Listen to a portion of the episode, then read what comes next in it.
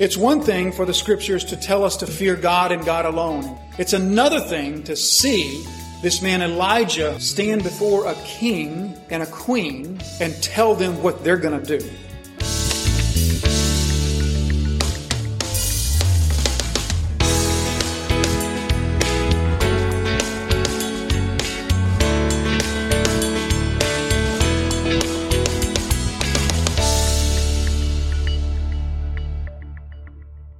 Now Elijah the Tishbite of Tishbe in Gilead said to Ahab, As the Lord, the God of Israel lives, before whom I stand, there shall be neither dew nor rain these years except by my word. And the word of the Lord came to him. Depart from here and turn eastward and hide yourself by the brook Cherith, which is east of the Jordan. You shall drink from the brook, and I shall have commanded the ravens to feed you there. So he went and did according to the word of the Lord. He went and lived by the brook Cherith that is east of the Jordan. And the ravens brought him bread and meat in the morning and bread and meat in the evening. And he drank from the brook. After a while, the brook dried up because there was no rain in the land. So we now turn to this individual named Elijah, who is one of the most interesting one of the most dynamic, one of the most intriguing, exciting people in all of our Bibles. He was a prophet, he was a preacher, he was a political reformer, he was a miracle worker among lots of other things. He is a character that excites our imagination. He is such an arresting individual that he just grabs our attention and he holds it and the stories about him are those kinds of stories that will stick with you throughout your entire life. Um, as arresting and interesting of a character he was, we see this in the New Testament.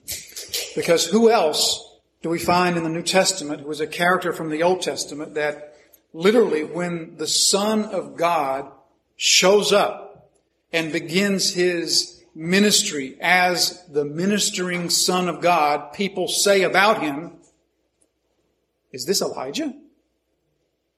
Or when he asks his disciples, Who are people saying that I am? They answer, well, A lot of people say you're Elijah. Or when he was hanging from the cross, moments, minutes from death, and he cries out to the Father, and those who are standing by the foot of the cross scoffing at him say, No, no, no, wait, wait, let's see if Elijah comes and helps him. So what a character is this guy, Elijah? He is known, I think, best of all for his boldness, for his courage, for his in-your-face style. We know that John the Baptizer in the New Testament is one whom Jesus himself said, he is not Elijah in the flesh, but he is here in the spirit of Elijah.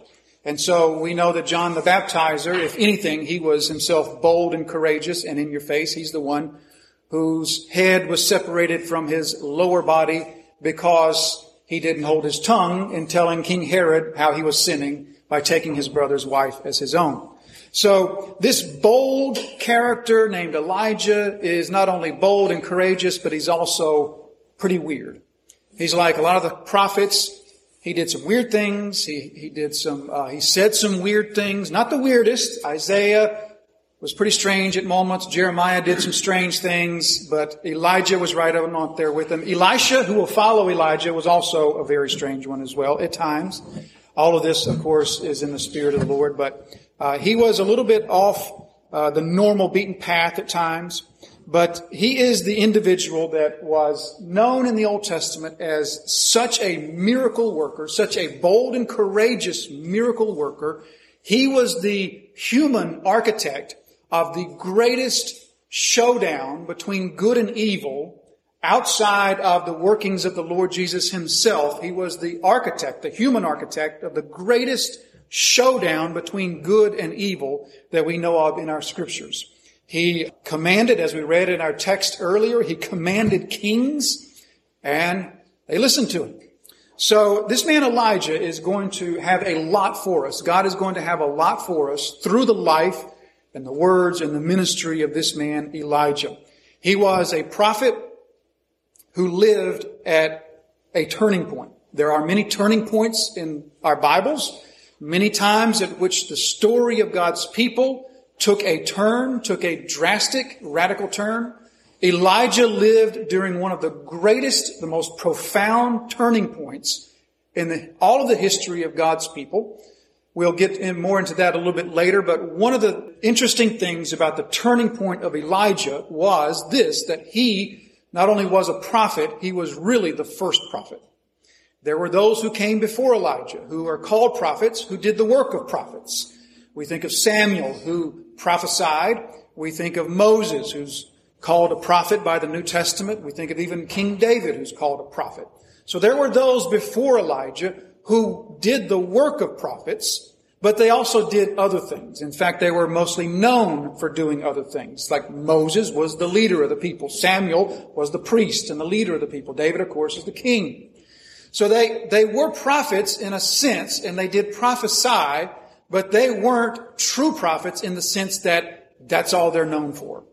Elijah and some of his contemporaries that we'll read about through the story of Elijah, they were the first of God's people who were known as prophets, and which that's basically what they did, was prophesy. A little bit later, we're going to see the phenomenon of writing prophets who not only spoke prophecy, but they wrote it down. We know Isaiah, Jeremiah, and others that did such things as that. But Elijah really is the forerunner. He's the first of the age of prophets. And he's going to usher in what's sometimes called the school of prophets or the, the age of prophecy. So let's turn now to this man named Elijah, and we're going to spend almost the entire morning this morning just really setting the stage, just understanding the background, what's going on in Israel at this time, what should we know about the surrounding events of Elijah's life that will help us to understand why God did what he did through this man, Elijah? So the first question that we will ask is about the spiritual helpfulness of, of, of studying. I can't speak. The spiritual helpfulness of Elijah. How, is it helpful for us to study Elijah? And if so, why is that? Well, there's at least three reasons why we know that it is very helpful, spiritually speaking, for us to study this man Elijah. And the first is a very generic, sort of a general reason, and that is that the Word of God tells us that all of God's Scripture is profitable, is spiritually profitable for us.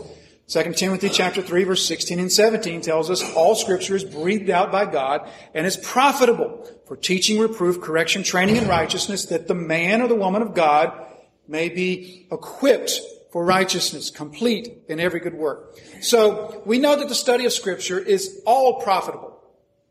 That's not to say that all Scripture is equally profitable to study, but all Scripture is profitable for us spiritually. And so studying the life and the ministry of Elijah will be profitable for us. But that's sort of a generic, a, a general sort of reason. Let's get a little bit more specific. We also know that uh, Elijah serves for us as a particular example, not a generic example, but a particular, a special example for us. And here's the reason for that. James chapter 5 and verse 10 tells us, as an example of suffering and patience, brothers, take the prophets who spoke in the name of the Lord. Now we just said that Elijah was really the first of the prophets. So James says, here's an example for you. An example of suffering, an example of patience. Look to the prophets, look to their lives, and they will serve as an example for you. So we might ask the question, well, what sort of an example can Elijah serve for us? Because Elijah just seems like this superhuman sort of Christian. He was the one who commanded that a drought begin and then commanded that the rains begin again and slay the 450 prophets of Baal and all these different things. This even raised someone from the dead. No one else in the Old Testament who raised an individual back to life from the dead. So how can this man Elijah be an example for us because he seems like such a superhuman type of Christian. In fact, for many years in the early parts, or uh, the early centuries of the church, there were many who believed that Elijah wasn't human, that he was some sort of angel who had come to earth to minister for a time because, as you know, Elijah didn't die a physical death. In fact, not only did he not die a physical death, as one of two people in the Old Testament that didn't die a physical death, He was the only one in the Old Testament who not only didn't die a physical death, but we know how he was taken. Enoch is the other. And so Enoch, we know, walked with the Lord and then he was not, meaning that the Lord took him without physical death, but we know not how. Elijah, on the other hand, not only do we know he didn't experience physical death, we know how he didn't experience physical death, and it was by the most phenomenal means that we can imagine. It's almost too phenomenal to, to imagine even a movie being about something this strange and otherworldly as a chariot of fire with horses of fire, and then the chariot of fire and the horses of fire are taken up into heaven in a whirlwind. So how can this man Elijah that was the center of such incredible things be an example for us? Well, James goes on to tell us a few verses later. So a few verses from verse 10 when, when James says, take as an example the prophets, he says this, he wants to give an example of a, a specific example of the power of prayer. And who does he turn to? But Elijah.